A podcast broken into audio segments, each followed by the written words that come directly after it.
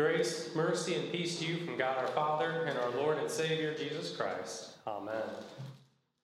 Dear brothers and sisters in Christ, my wife loves to watch crime shows and the, about the real life crimes and murders and uh, goes through the whole story. She loves all those shows. And so usually when I'm there watching with her, I'm only paying half attention. But sometimes I get into them, and sometimes it's kind of fun to try to guess who committed the crime, to see who's innocent and, and who's guilty. And a lot of times it's pretty easy to figure out who's guilty and who's innocent. But other times, the person who I think is innocent is found to be guilty, and the person who I think is actually guilty ends up innocent and free. You know, as we continue our series, Witnesses to Christ, tonight we meet Barabbas. And as we meet Barabbas, there's a trial going on, and as in any trial, there are three key ideas innocent, guilty, and free. And that's how we're going to structure the sermon tonight innocent, guilty, and free. So, first, as we consider innocent, we realize that that is Jesus. We know that, and even Pilate knows that. In John 18 38, Pilate tells the crowd, I find no guilt in him. Pilate didn't think that Jesus deserved the cross. A lecture, maybe, or even a lashing, but certainly not the cross, not the death penalty. There's two times in John 18 that the gospel writer calls Pontius Pilate the governor. And as Judea's governor, Pilate sits on the judgment seat. He has the supreme power, the absolute dominion. In Judea, Pilate decides the formal death penalty cases. And so you live or die according to Pilate. And Pilate, like we see, declares that Jesus is innocent. He does so again in John 19. And the rest of the New Testament even takes that further, a whole lot further. The New Testament tells us that Jesus is absolutely, perfectly innocent. Hebrews 4, verse 15 says that Jesus was without sin. 2 Corinthians 5:21 says of Jesus, he who knew no sin. When it comes to sin, Jesus never did it. He's innocent. Now, as we get to guilty, we see that that is Barabbas. Barabbas was as guilty as it gets, and then some. And so Pilate poses this question to the people Do you want me to release to you the king of the Jews? And they cry out again, Not this man, but Barabbas. And John 18:40 continues with these words. Now, Barabbas was a robber. A robber. The Greek word used there for robber is lestes. And lestes, uh, is a marauding, violent outlaw who finances his lawlessness through what he plunders and what he steals. Now, how do we know that? Belestes is the same word used in the parable of the Good Samaritan in Luke 10, verse 30, where Jesus says, A man was going down from Jerusalem to Jericho, and he fell among robbers, lestes, the plural of lestes, who stripped him beat him and departed, leaving him half dead. So you put John 18, verse 40, and Luke 10, verse 30 together, and what do we learn? We learn that a lestes is the worst kind of outlaw. A lestes won't just rob you, but he will rob you and kill you. It's also interesting that this is the same word that Jesus uses in Matthew 26, verse 55, when he's arrested in the, in the garden. And he asks, Have you come out uh, against me as a robber? He uses that same word, lestes. Mark 15, verse 7 tells us more. It says, Among the rebels in prison who had committed murder in the insurrection, there was a man called Barabbas. And so Barabbas was probably leading the Lestes among the insurrectionists. And the insurrectionists here were anti Roman rioters who belonged to a political group called the Zealots. The Zealots had one agenda, and that was to get rid of the Romans, to get the Romans out of Judea. And these zealots were certainly ready to slit throats to make it happen.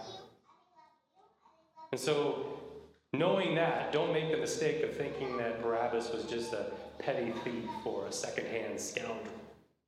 Rome wouldn't condemn a small time crook to crucifixion, but they would Alastes. And Barabbas was judged.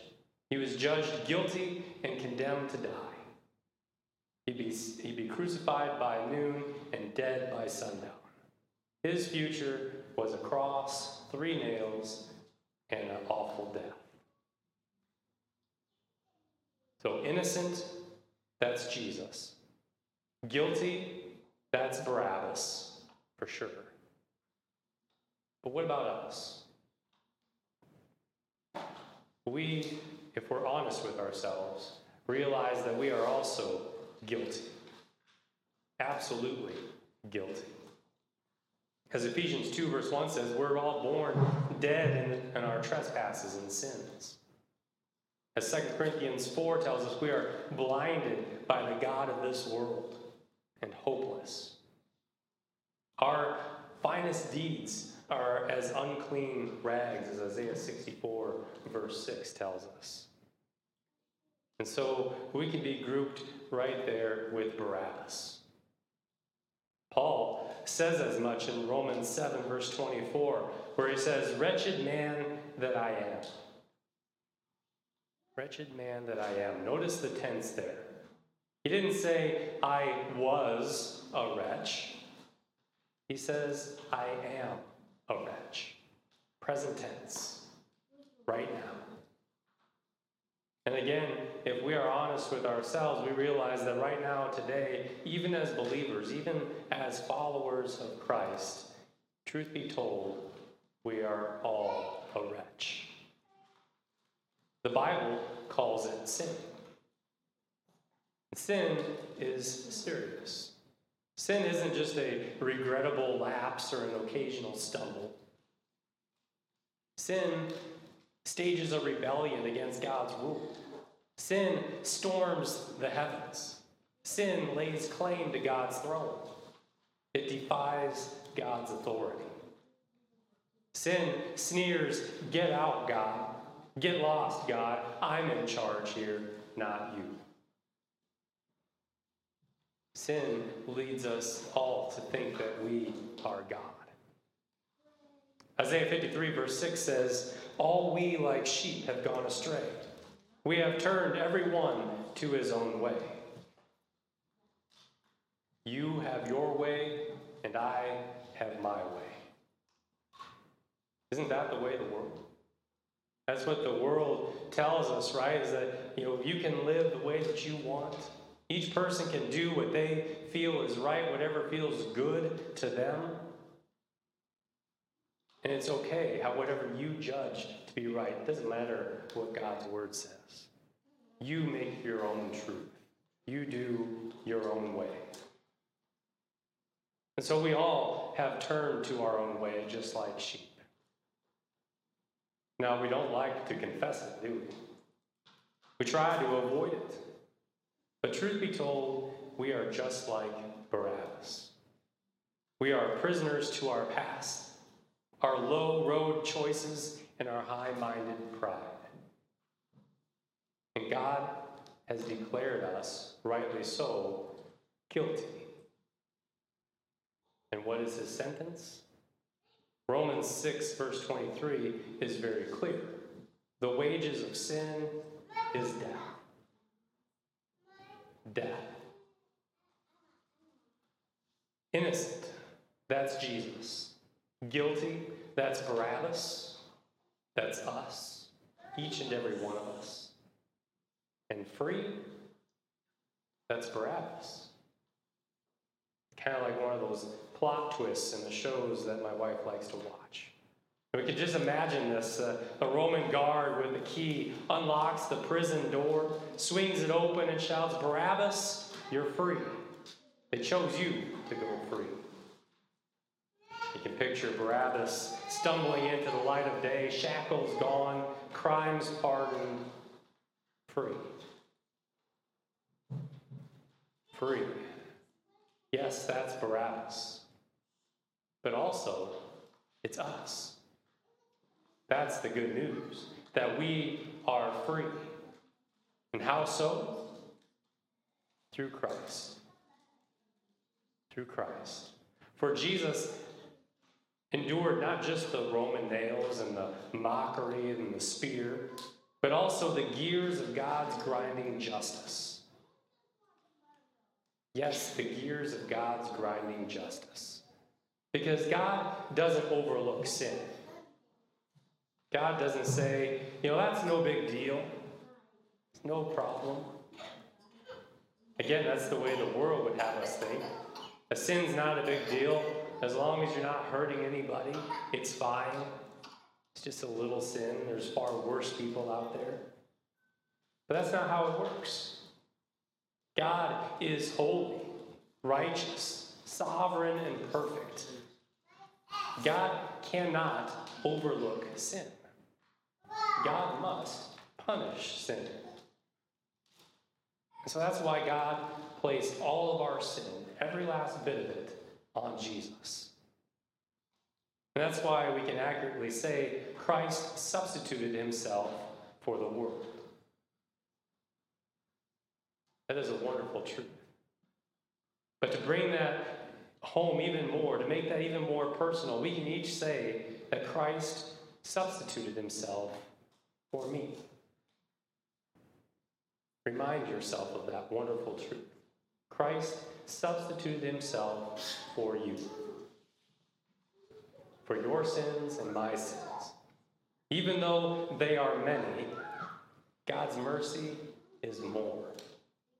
His grace is greater. And so we are free in Christ. Psalm 146, verse 7 says, The Lord sets the prisoners free. Romans 8, verse 2 says, The law of the Spirit of life has set you free. Galatians 5, verse 1 says, For freedom Christ has set us free. And Revelation 1, verse 5 says that Jesus has freed us from our sins by his blood. You know, there are a million, reasons, a million ways to become a prisoner. But there is only one way to be free, truly free, and that's through Jesus. Our Savior's liberating power sets us free from the condemnation of our sin, free from the pain of our past, free from worry about our future, and the good news is that no one can take this freedom from us. Nothing can take this freedom from us. No law can stop it. No power on earth or hell can destroy it. And so, innocent, guilty, and free. Those are the three most important words in any trial. And which one is the most life changing? It's free. Free. John 8 36 says, If the Son sets you free, you will be free indeed. Brothers and sisters in Christ, that is us. By God's grace, we are free. Amen.